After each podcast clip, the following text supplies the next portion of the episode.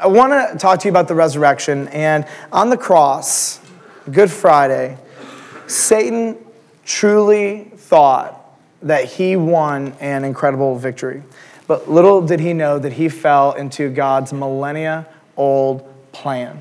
He actually did and accomplished exactly what God wanted him to accomplish. And what Satan had been scheming for literally thousands of years backfired in one of the greatest moments in human history. Um, on Friday, somebody asked me, which moment was greater, the death or the resurrection of Jesus? And I'm like, uh, well, without the resurrection, the death is meaningless, and without the death, the resurrection doesn't even make sense. So um, I don't know, but altogether, the death and the resurrection of Jesus is the most important event in human history that has ever happened. And Satan wanted to thwart God's plans, and something happened on the cross that he did not see coming. So here's what I want to do. I want to show you Satan's failed schemes and God's marvelous victory. And what I want to do is I want to pull back the curtain of time, and I want to go back with you into the garden. And I want you to watch with me as this story unfolds, because there's a thread in Scripture that sometimes we don't always pick up. And I want to show you this thread, and I want to show you how the, rev- how the resurrection of Jesus was such an incredible, momentous, monumental act in human history. And so let's go all the way back to the Garden of Eden. If you don't know your Bible very well, the Garden of Eden from Genesis, God made man and woman. He put them in a garden. And there's something called the fall. The fall is when humanity sinned. And when humanity sinned, we were separated from God permanently and forever. And unless God was going to do something to fix it, we had a serious issue. But something weird happened in the garden. Satan was in the garden. Now, I've often read the book of Genesis, Genesis and thought, why is he in the garden? This like doesn't make sense to me. And I'm going to read to you a passage of Scripture from Revelation twelve. And here's what it says. Woe to you, O earth and sea, for the devil has come down to you in great wrath, because he knows that his time is short. And so in Genesis, in Genesis, when the devil shows up in the garden, here's his agenda. He hates God. And he hates image bearers. That's mankind, because we bear God's image. We look like him and we sound like him, and it's this weird reflection of God. And so he hates us, and his objective is to kill and destroy us. That's his objective. And he comes down in great wrath because he knows he only has a limited amount of time. But then after they sin, God looks at Satan, and he makes a promise to him that is going to change the way he sees the future. He makes a promise to Satan that there will be a descendant of Eve who obliterates him, who crushes him, who destroys him, who takes him out. Now, you and I, we have the Bible, so we can read back. We have sixty-six books, the Old Testament, the New Testament. We can read the story. He had none of it. He didn't know who it was. He didn't know who it was going to be. He didn't know when it was going to happen. And from this point on, Satan had one agenda, and that would be to crush the descendant of Eve before that descendant crushes him. And I want to show you this story and watch how it culminates on the cross. The very first story after the Garden of Eden and the fall is Cain and Abel. Cain and Abel are the sons or the descendants of Adam and Eve. And you may know the story because Cain, what did he do to Abel? He killed him, right? And so the, in the New Testament, we actually get to see a little bit of what was going on behind the scenes and what inspired this. First John three says that Cain was inspired by the evil one. And then in John eight forty-four, we see Jesus says that Satan was a murderer from the beginning, meaning all the way back to the very first murder when Cain killed Abel, that this was satanically inspired. Now, why is it that Satan would want to bring murder into this family? Because he doesn't know who the descendant that's going to crush him is going to be. And so he starts building chaos and arguments and anger and rage and malice inside of the descendants of Eve because he wants to kill the descendant before the descendant kills him. You fast forward to the time of Moses, and, and, and again, Satan does not know what's going on. He's looking at the prophecies maybe. He's looking at the words that are revealed to, to the people of Israel. He's watching things happen, but he doesn't know who and when. But here's what he knows. By the time around Moses was born, um, it was a four hundred year prophecy that was being fulfilled. And he was deeply concerned that one of these Jewish kids was going to be the descendant that would crush him. And as soon as he got wind of this, he inspired Pharaoh to kill all of the newborn babies. In fact, the midwives were commanded by him to execute them the moment they came out of the womb. Why? Because he is constantly trying to kill the descendant of Eve before that descendant kills him.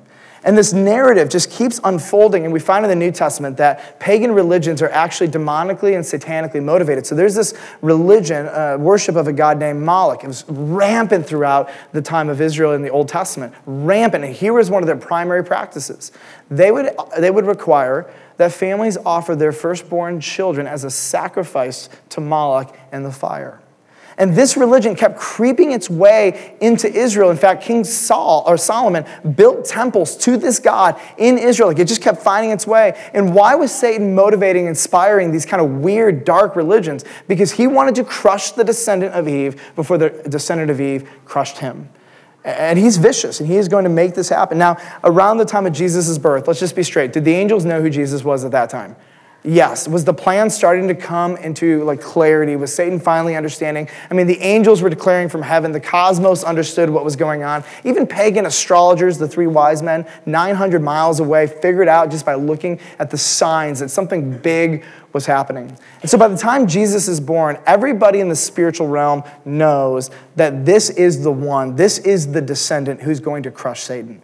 And what does Satan want to do to Jesus? Crush him first. Who's going to get there first? And so we find Pharaoh, or Herod, I mean, um, Herod has all of the children two years and under in Bethlehem murdered because Satan is smart. And Satan understands the prophecies and where the Messiah was going to come from. So he puts this in Satan or in Herod's heart. And you may say, Michael, how do you know that he did, did that? In Revelation chapter twelve, verse two, listen to what's said.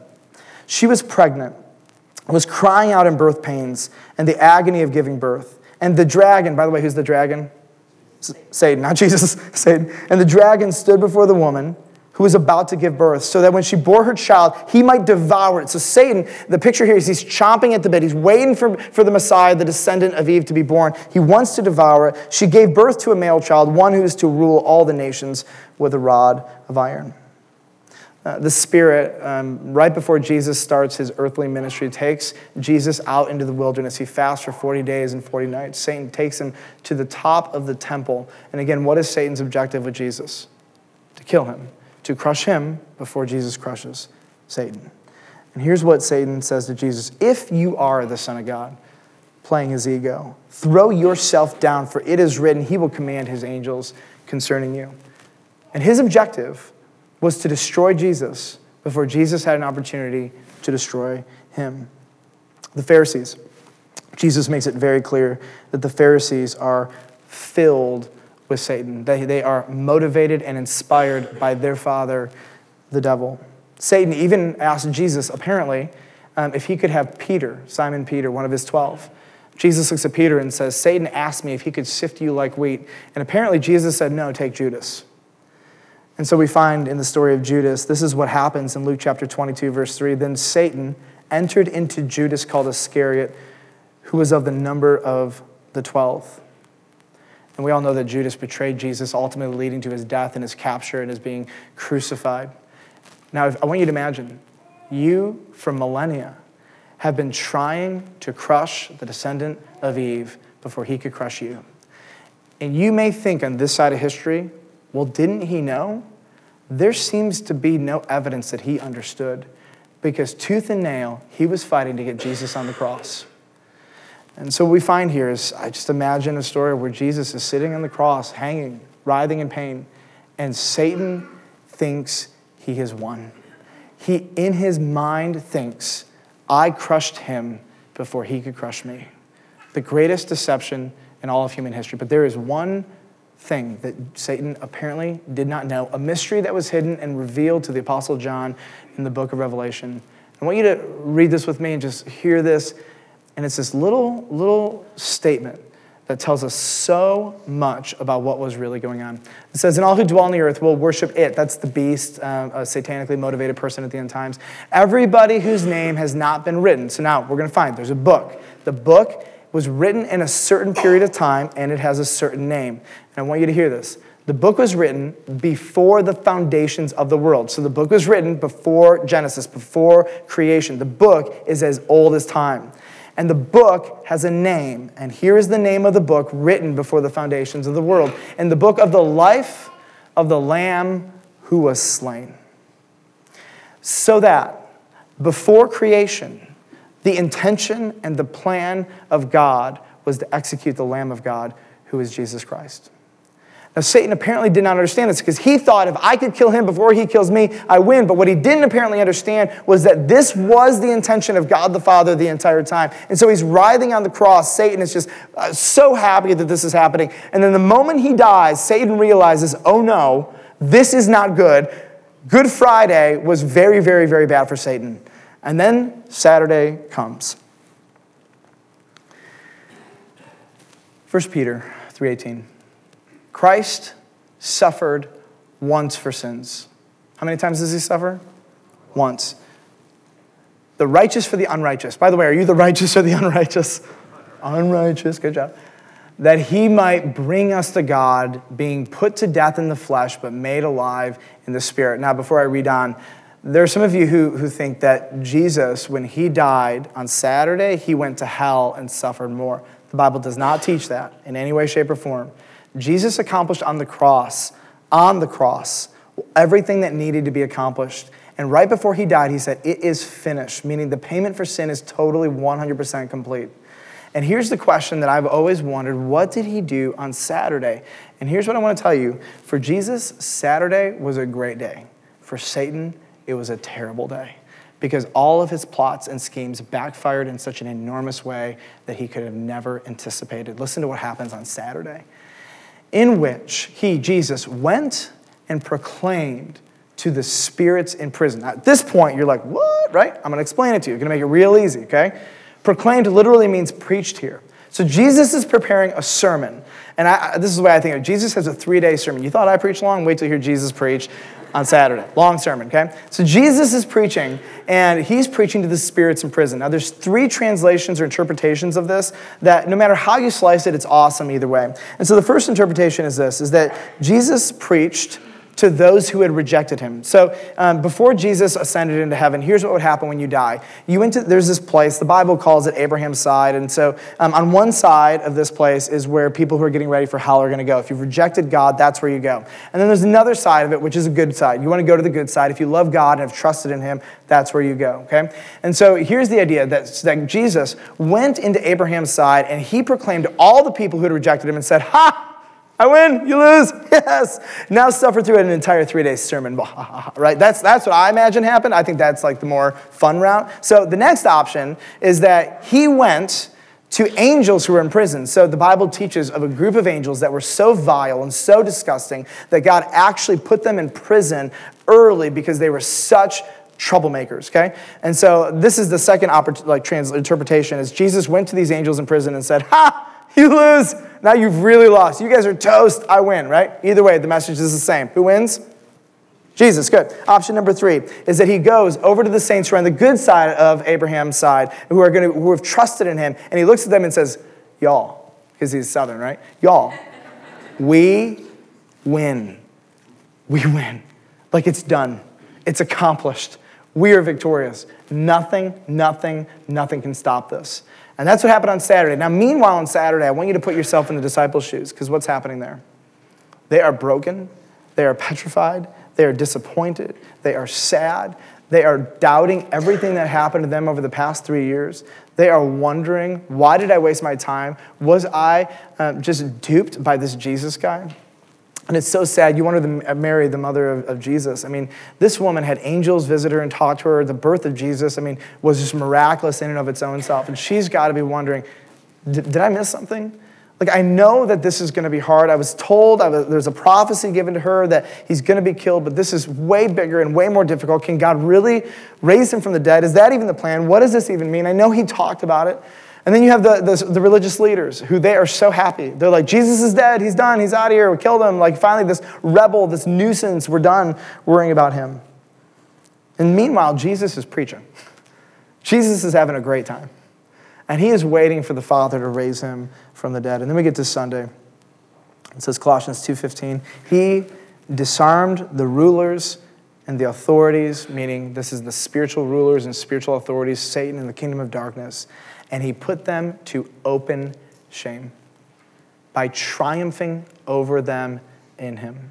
So here's what would happen culturally. Um, you go to war and you would win, and then you would take the king or the generals of the, of the army that lost, and you would put them basically in a big parade, and you would shame them and publicly mock them. And here's what's being said, that Jesus is the victor, and that on Sunday, on the resurrection, this was like a big parade where he displayed and shamed Satan for all of the physical and spiritual realm to see. What he thought he was trying to do, Jesus said, you did exactly what I wanted you to do. You killed me because I needed to be sacrificed for the sins of every person who would ever believe in me. They, they could not pay the price on their own. And so Satan, thank you.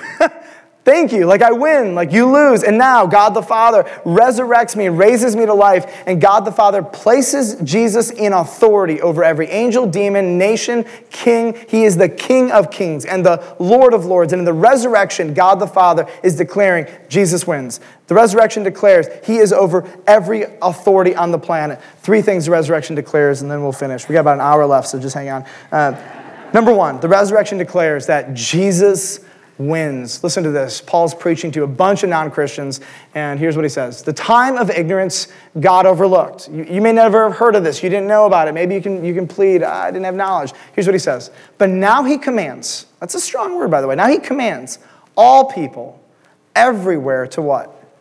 Repent. Why? Because he has fixed a day on which he will judge the world in righteousness by a man whom he has appointed, and of this he has given assurance to all by raising him from the dead. The one who has the final say is the leader, has all the authority. The one who judges is Jesus. And Jesus wins, and he, as Revelation says, has the keys to death and to Hades, meaning he controls who dies and he controls where you go when you die. Jesus is the judge. He is the sentencer. Jesus is the one who determines it. And God declared this for all of creation, physical and spiritual, angels, demons, and humans, dead, not even to be born, whatever. Everybody who would ever live would understand this. Jesus is the king. He rules. Every knee will bow. He wins. He wins. Number two, the resurrection declares death is not the end. Death is only the beginning.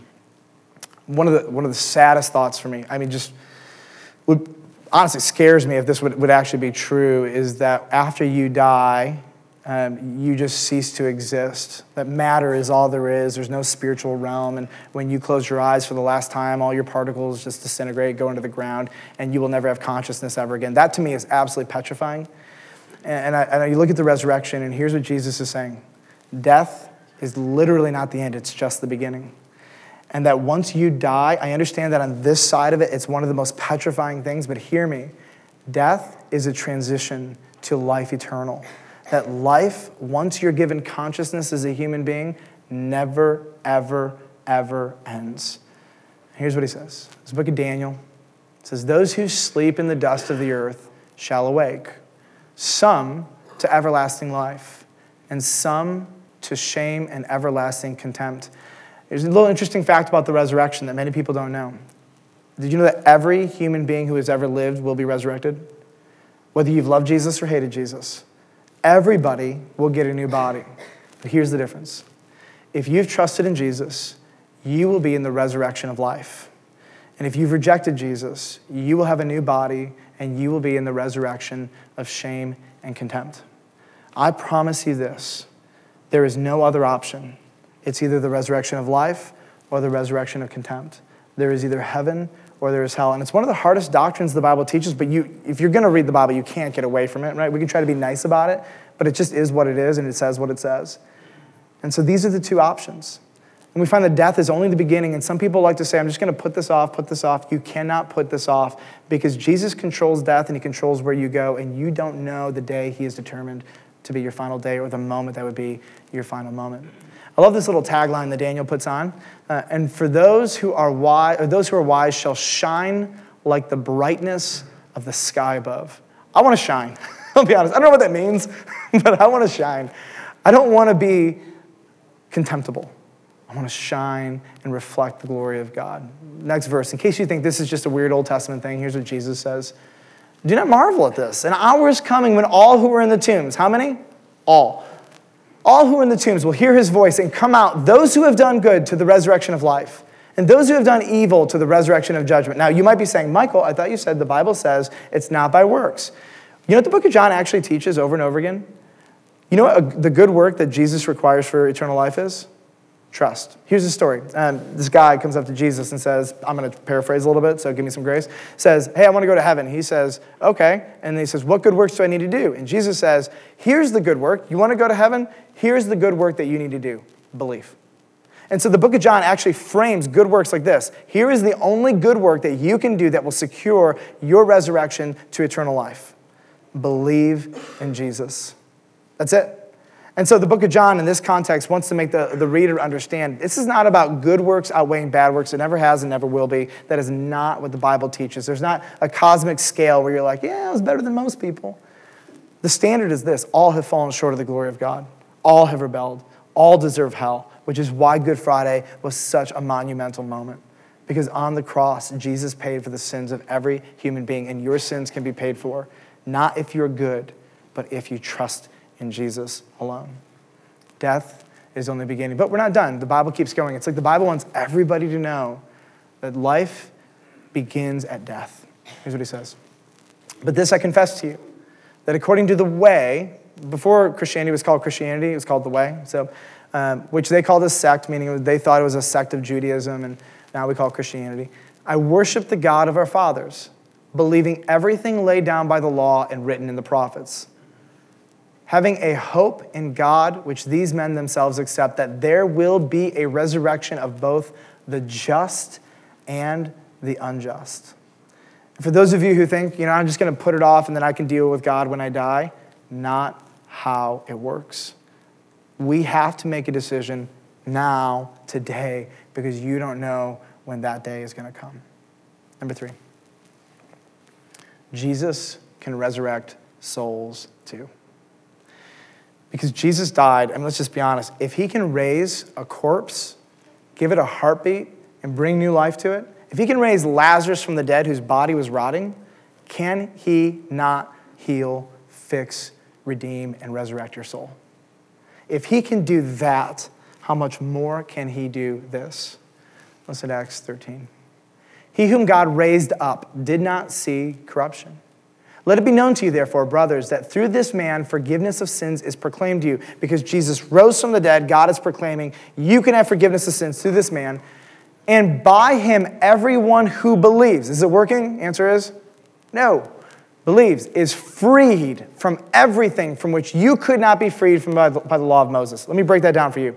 There's religion, and then there's Jesus. And you can try to get whole and right and healed by following rites and rituals and rules and whatnot. It will fail you every single time because what you need is not behavior modification. You need soul resurrection. That's what you need. You are dead inside, and that's why there is so much darkness inside of you. That's why in secret, you have these secret lives that no one knows about. That's why you are constantly struggling, and you can never quite be the person you want to be on the inside, and much of what happens on the outside is a masquerade. That's why, because you don't just need behavior modification. You need soul resurrection. Religion will never get it for you. Jesus can. And the, the, the resurrection is this awesome, huge declaration that A, Jesus wins. B, death is just the beginning of life. And C, before you die, get resurrected in your soul. Because if you're not resurrected in your soul, you'll be raised physically to eternal contempt. And I guarantee you this, you do not want to go there. And I guarantee you even this, you will never, ever, ever regret trusting in Jesus.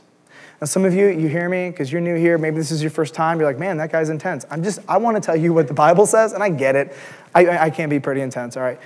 But here's the point. If what the Bible says is true, how can I not be? If what the Bible says is accurate, how can I stand in front of a bunch of people and say, yeah, Jesus is cool, he's alive, it's a metaphor? No. The Bible teaches that God became flesh and was executed for your sins and mine in our place.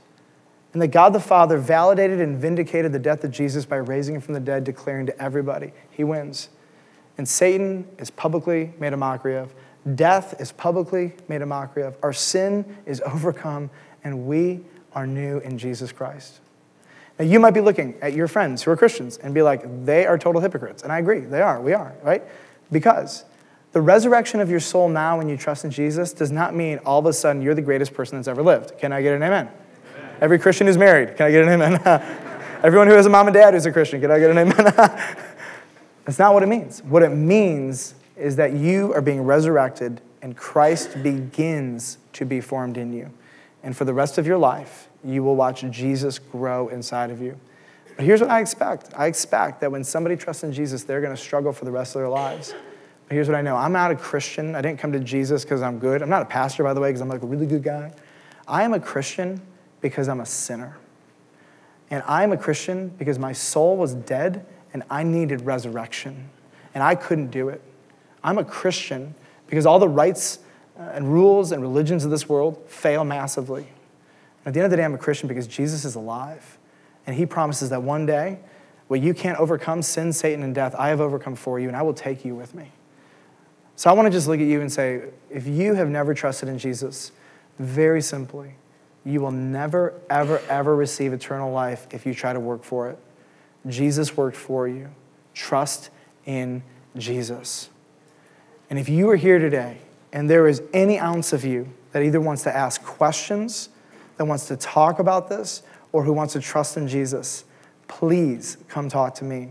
You might be thinking, he's the pastor, he's busy, he's talking to some new person. Kick them, right? Push them over and say, I need to talk about my eternity. They'll live, You'll, you know? like. And so I just want to, some of you, if you do that, that's going to be hilarious. So, but truly today is the day. Today is the day because Jesus rose from the dead declaring that he wins and he is the way, the truth, and the life. So that is my prayer for you. If you're, if you're a believer in Jesus, Um, today is a day where my desire for you is that your awe in who God is and what he's done for you would just go through the roof. And you would lay your head on your pillow tonight and say, thank you. I am filled with so much gratitude. And so wherever you're at this Easter, this is a beautiful day. This is a day where we get to remember what Jesus did for us and how he rose again from the dead. And you know what's cool? Next Sunday, we're going to have another Easter service. And the Sunday after that. And the Sunday after that. That's why Christians come together, because we celebrate that our God is alive every single week. So friends, thank you for worshiping with us. What I'm gonna do is pray. Our band is gonna come up and we're gonna sing a couple songs and we're gonna lift high the name of Jesus. And I just wanna make very clear one last time, if you have never trusted in Jesus, trust him today. Trust him today. And if you wanna do that, literally, I love this, all you need to do is ask God to save you and ask him to forgive you of your sins. It's not a game, it's not a gimmick, there's not like this special mantra. It is so simple. God has promised that anybody who calls in the name of Jesus, anybody who believes in their heart that, that Jesus died on the cross for their sins and rose again from the dead, anybody who truly believes that will be saved. And so if you make that decision, come talk to me. And let's take a minute, and let's talk to God. I want to encourage you strongly, strongly to trust in Jesus. Father, in these moments as believers, remember and rejoice and celebrate, filled with gratitude because you shamed and publicly mocked Satan, sin, and death for our sake, for our benefit. Lord, in these moments, I pray that you would encourage our souls.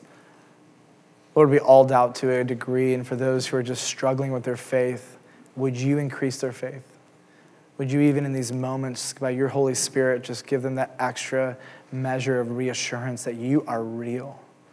This isn't just some game, but that Jesus is the King of Kings and Lord of Lords.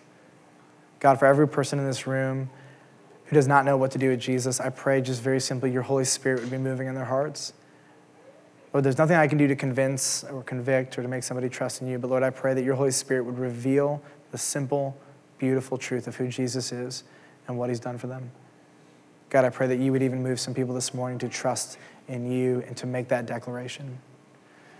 And so, Father, as we begin the end of our service, we want to lift high the name of Jesus. And so we love you, we thank you, and we worship you in the amazing, saving, beautiful name of Jesus. And all God's people said, amen? Amen. Amen. Amen.